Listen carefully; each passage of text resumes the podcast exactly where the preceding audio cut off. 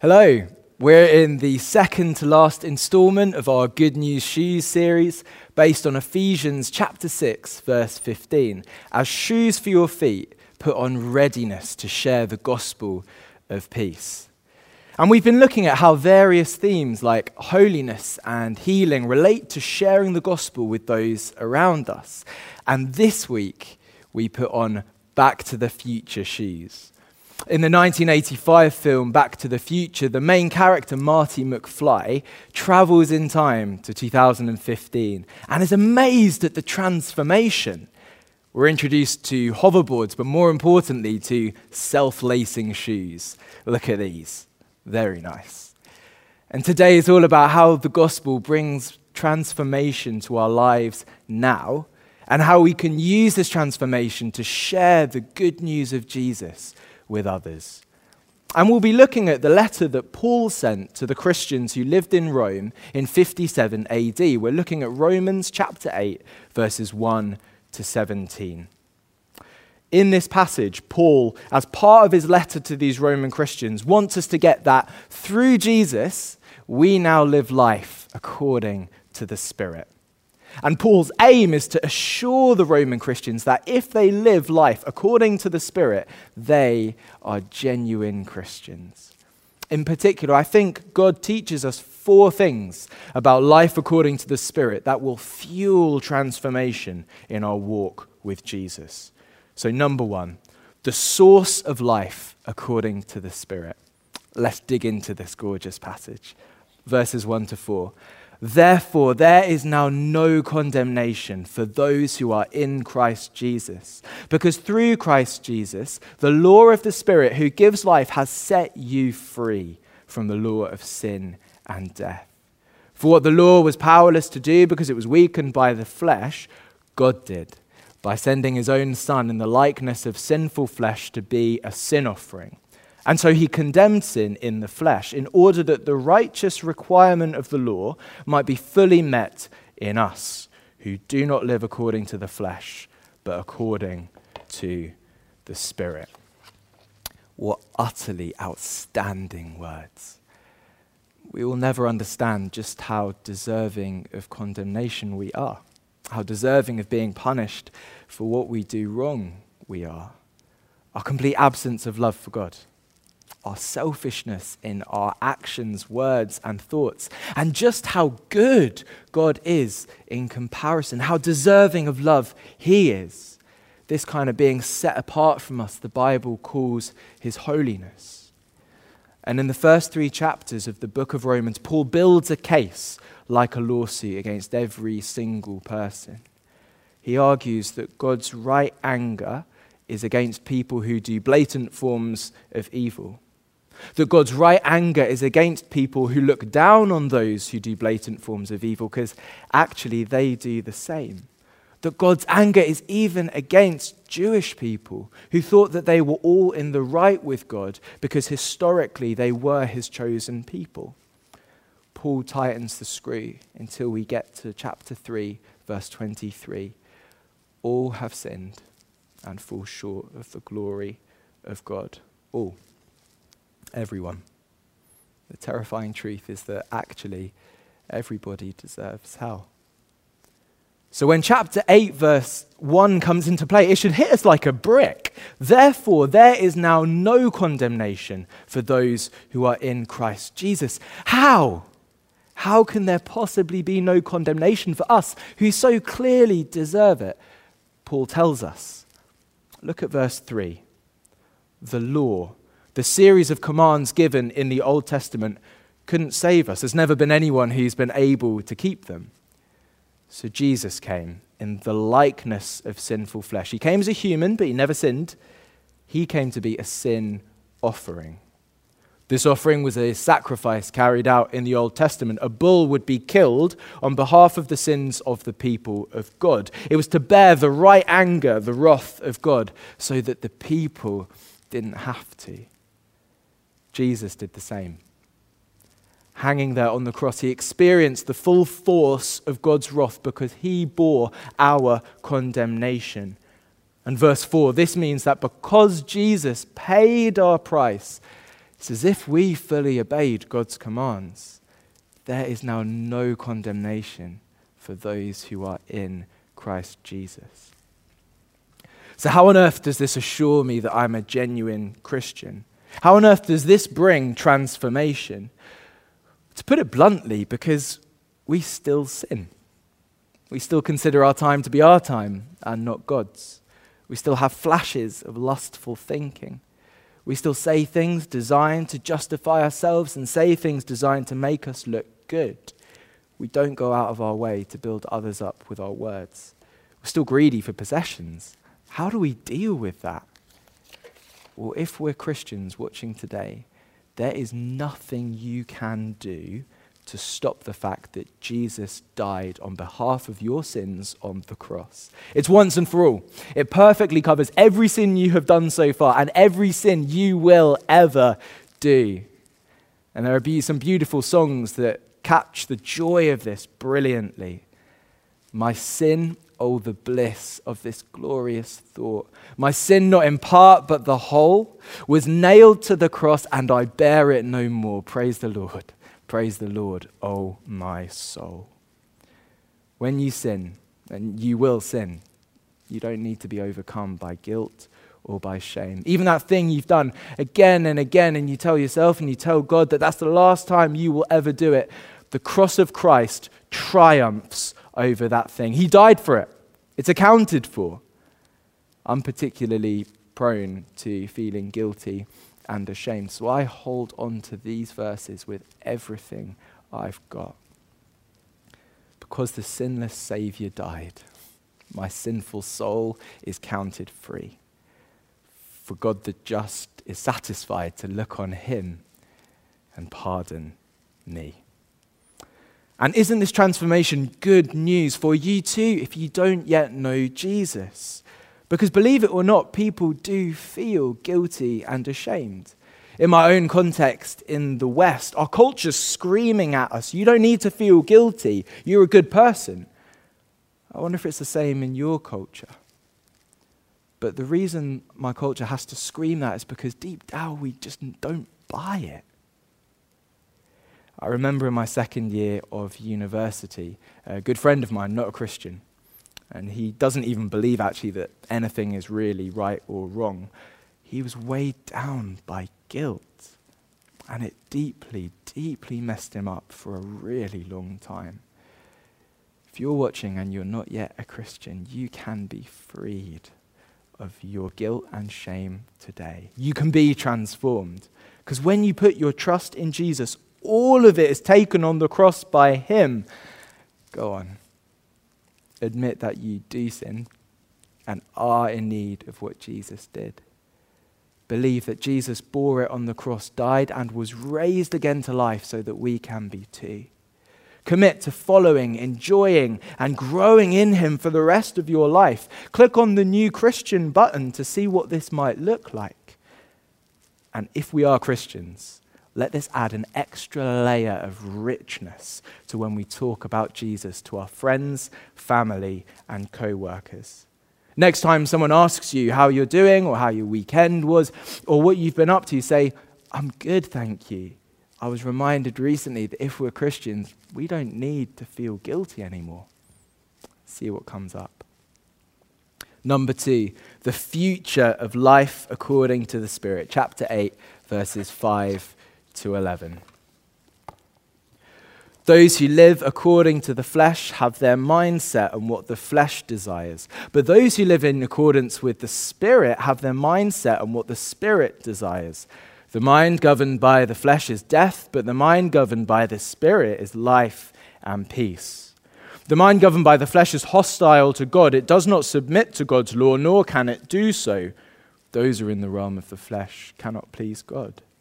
You, however, are not in the realm of the flesh, but are in the realm of the Spirit, if indeed the Spirit of God lives in you. And if anyone does not have the Spirit of Christ, they do not belong to Christ.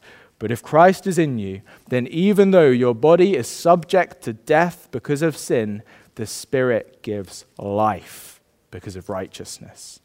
And if the spirit of him who raised Jesus from the dead is living in you, he who raised Christ from the dead will also give life to your mortal bodies because of his spirit who lives in you. Throughout our passage, we see a continual comparison between living according to the flesh and living according to the spirit. According to the flesh here just means according to our sinful human nature. So this is a comparison between not being a Christian and being a Christian. And the blunt truth given by these verses is that those who aren't followers of Jesus don't have future life. Verse six, there is death to come. We saw in verse one there is condemnation to come. For those living according to the flesh, the clock is ticking. They'll rush around looking to squeeze every last drop of fun and interest and enjoyment out of every second because this is all that there is. But this isn't all that there is. Verses ten and eleven. If we're followers of Jesus, the Holy Spirit lives in us. When we die, the Spirit will resurrect our bodies, and we know this because it happened to Jesus. Future life brings transformation now. The writer C S Lewis puts it like this. A continual looking forward to the eternal world is not, as some modern people think, a form of escapism or wishful thinking, but one of the things a Christian is meant to do. Aim at heaven and you'll get earth thrown in. Aim at earth and you'll get neither. One day you will live in a physical, restored universe where you'll see God face to face and enjoy everything he has made in front of him in a way that pleases him forevermore. The transformation that this brings is that it means you are free. You're free to pour out your time, money, energy, resources into serving Jesus. We're supposed to put all of our eggs in this one basket. This world isn't it. That sucks all of the pressure out of today. You don't have to make the most out of every second in that sense. As a follower of Jesus, there is no FOMO. There is no fear of missing out. When you die and live with God, there will be endless time to enjoy with him and for him. No matter, no, no matter what happens to you, you know where you're going. Are you watching and hurting? Maybe you struggle with mental health, or you're single and don't want to be, or your marriage is a wreck, or you're lonely, or you don't have enough money, or your family don't understand you. This life is not it. Ask God for a perspective that looks forward to this coming new creation. Read and reread passages of the Bible that talk about it, and your life will transform. Number three, the growth of life according to the Spirit. Verses twelve and thirteen. Therefore, brothers and sisters, we have an obligation, but it is not to the flesh to live according to it. For if you live according to the flesh, you will die, but if by the Spirit you put to death the misdeeds of the body, you will live. Assurance cuts both ways. Paul Washer, an American pastor, spoke at a conference for young people a few years back, and he put this in a deliberately shocking way to get people to listen. I want you to know that the greatest heresy in the American evangelical church is that if you pray and ask Jesus Christ to come into your heart, he will definitely come in. Wow. What he's saying is that when we pray and we say that we're followers of Jesus, it's not some magic formula. Just because we remember once praying a prayer where we said we would be followers of Jesus doesn't mean we are followers of Jesus. It's genuinely heartbreaking. And I have seen it a number of times. The heavy and sad truth is that there are people who think that they're Christians that aren't. And maybe that's you. If you would call yourself a Christian, but you look no different to how everyone else lives, you think and spend time doing exactly the things that everyone else does, verse five, and you've never really taken seriously the call to a radical commitment to godliness, and this passage could come as a warning. And please don't get me wrong, though. Um, I'm not saying that you're saved based on what you do. That couldn't be more untrue. We know that. Verses one to four made that abundantly clear. What I am saying is that if we're Christians, the Holy Spirit comes and lives in us. And if he does, he will start to make us more like Jesus over a period of time. We'll start to put to death the misdeeds of the body. And here's the assurance. If you look at your life and you see that over a period of time you have grown in godliness, growing in love, joy, peace, patience, kindness, goodness, faithfulness, gentleness, and self-control, you are a Christian. The Holy Spirit lives in you, and he doesn't ever leave. Verse thirteen, you will live. Now, as you put to death sin and replace it with the clothing of Jesus, sometimes you'll do better. And sometimes you'll do worse. But the trajectory will be greater and greater godliness. Like a tree, it starts out as a tiny seed, and it ends up beautiful and strong amongst other trees that are also beautiful and strong, and bearing fruit too, planting seeds itself. But in the process of growing, there are seasons of summer and winter, losing leaves, gaining leaves, times when the tree almost looks smaller than it did a few weeks ago. And if that slow trajectory is you, you are a Christian. So press on. There are no shortcuts to this. I urge you, give yourselves to praying, Bible reading, Christian fellowship, worship, self-control, meditation on God's truth. How you think, what you think about, why you think will become Jesus-centered. And you please God. Wow. What a thought.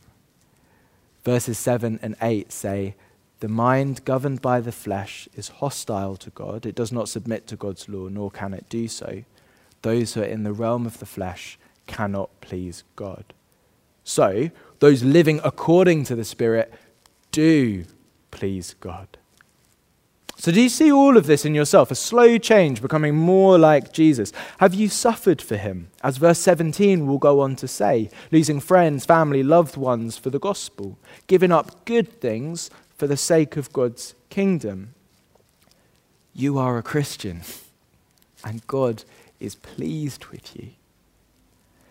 And while we commit ourselves to this transformation, let's warm ourselves with the wonderful truth found in verse twelve and verse fifteen to come. Sin is no longer our master. We don't owe it anything. Often we get to the point, at least I do, where we think sin is irresistible, and that is a lie from Satan. The life-transforming news for the Christian is that because we have the Spirit living in us, sin is never inevitable for us. True, we will sin, but it's also true that we don't need to sin. I remember just last year when this really clicked for me, knowing that when I'm tempted, I can just say no through the Spirit's power at work in me. I don't need to do it or think it or say it. And as God transforms you, making you more and more like Jesus, do you understand how attractive that is? There are literally millions of moral systems out there, a million different ways to live. The self-help book genre is thriving as people are desperately trying to find something to live for. But people know the real deal when they see it. And the real deal comes from having the Holy Spirit of God that has lived in you since you became a Christian transform you over time into a beautiful, Jesus-like human. So commit to growing in godliness in all areas of your life. People will notice. They'll ask questions. You'll be able to say that the reason this happens is because you're living for Jesus. An opportunity then to say more about the good news that we have. Number four, the adoption of life according to the Spirit. Verses fourteen to seventeen. For those who are led by the Spirit of God are the children of God. The Spirit you received does not make you slaves, so you live in fear again. Rather, the Spirit you received brought about your adoption to sonship. And by him we cry, Abba, Father. The Spirit himself testifies with our spirit that we are God's children. Now, if we are children, then we are heirs, heirs of God and co-heirs with Christ, if indeed we share in his sufferings, in order that we may also share in his glory. We don't call God Father as a title. This isn't some religious mumbo-jumbo. Do you get that? When you became a Christian, God actively adopted you as a son or as a daughter. God didn't have to do it. I wonder if you've ever thought of that. He could have just, I say just, saved us from hell, death, sin, and Satan. He could have just loved us as a good part of his creation. Both of these would, and indeed they did, require infinite mercy. But he also chose to adopt us. Abba is the Aramaic word for father, dad, daddy. Dad was one of the first words I learned, and Abba would have been one of the first words that a young Jewish boy or girl would have learned, as they associated the male presence that loved and cherished them as Abba. My mate recently became a dad, and the intimacy with which he relates to his daughter, holding her tenderly and closely, watching over her, delighting in her, makes this truth mind-blowing. He loves us. He understands us. He takes care of our needs. He gives us good gifts, especially the Holy Spirit.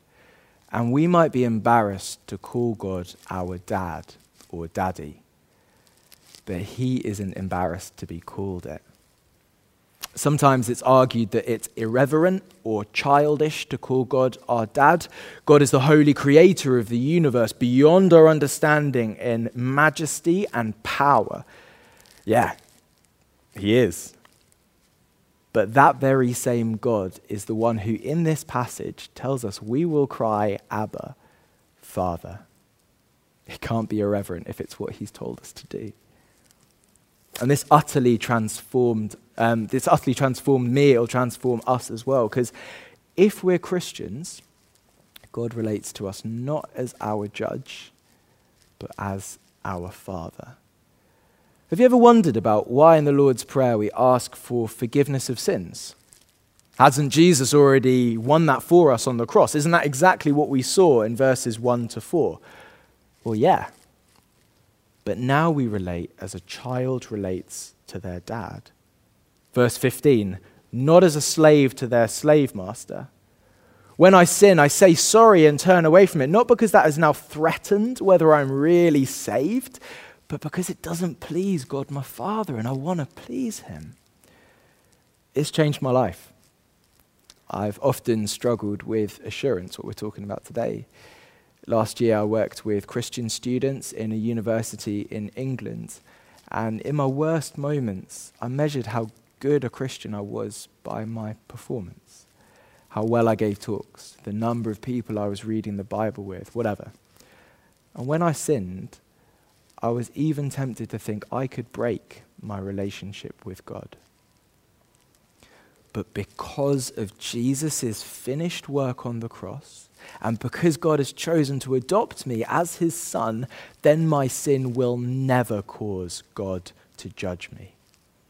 Verse sixteen, if we understand and experience this relationship with God as his children, then we are Christians. The theologian Dan Kruver perfectly captures the importance of knowing this. Christians who doubt God's love for them will not mobilize for mission. Unless we know the Father delights in us, even as he delights in Jesus, we will lack the emotional capital necessary to resist complacency and actively engage in missional living. The only people who can truly turn their eyes outward in mission are those who knowingly live within and enjoy the loving gaze of their heavenly Father. broken homes are so common as to be heartbreaking. There are millions of people in the world who simply don't know what it is like to have a good father or a father at all. And maybe that's you watching. I've been blessed with a truly wonderful dad who has modeled to me a glimpse of what the divine father is like. And I really get that that's not everyone. But this passage teaches us that there is a father accessible to everyone through Jesus, and he won't ever leave or be cold or ignore us or make us feel small. All of us want a father like that, and we can have one. And you can have a family. The fact that as Christians we have the same father means that we are brothers and sisters, a family more fundamental with closer relationships than any biological family. And brothers and sisters, we can invite other people into this. We can imp- invite people to our local church. We can invite those that don't yet know Jesus and get them to be introduced to our Christian friends. We can let them taste the wonderful family on offer through Christ, and let it demonstrate maybe there really is something to this whole Jesus thing after all. We've looked at how through Jesus we now have life according to the Holy Spirit, and how this incredible truth assures us that if we live according to the Spirit, we are genuine Christians. So let's put on our Back to the Future shoes of transformation and experience how life according to the Spirit utterly changes our lives. Let's allow this to fuel us to proclaim the good news of peace to others wherever we go. Amen.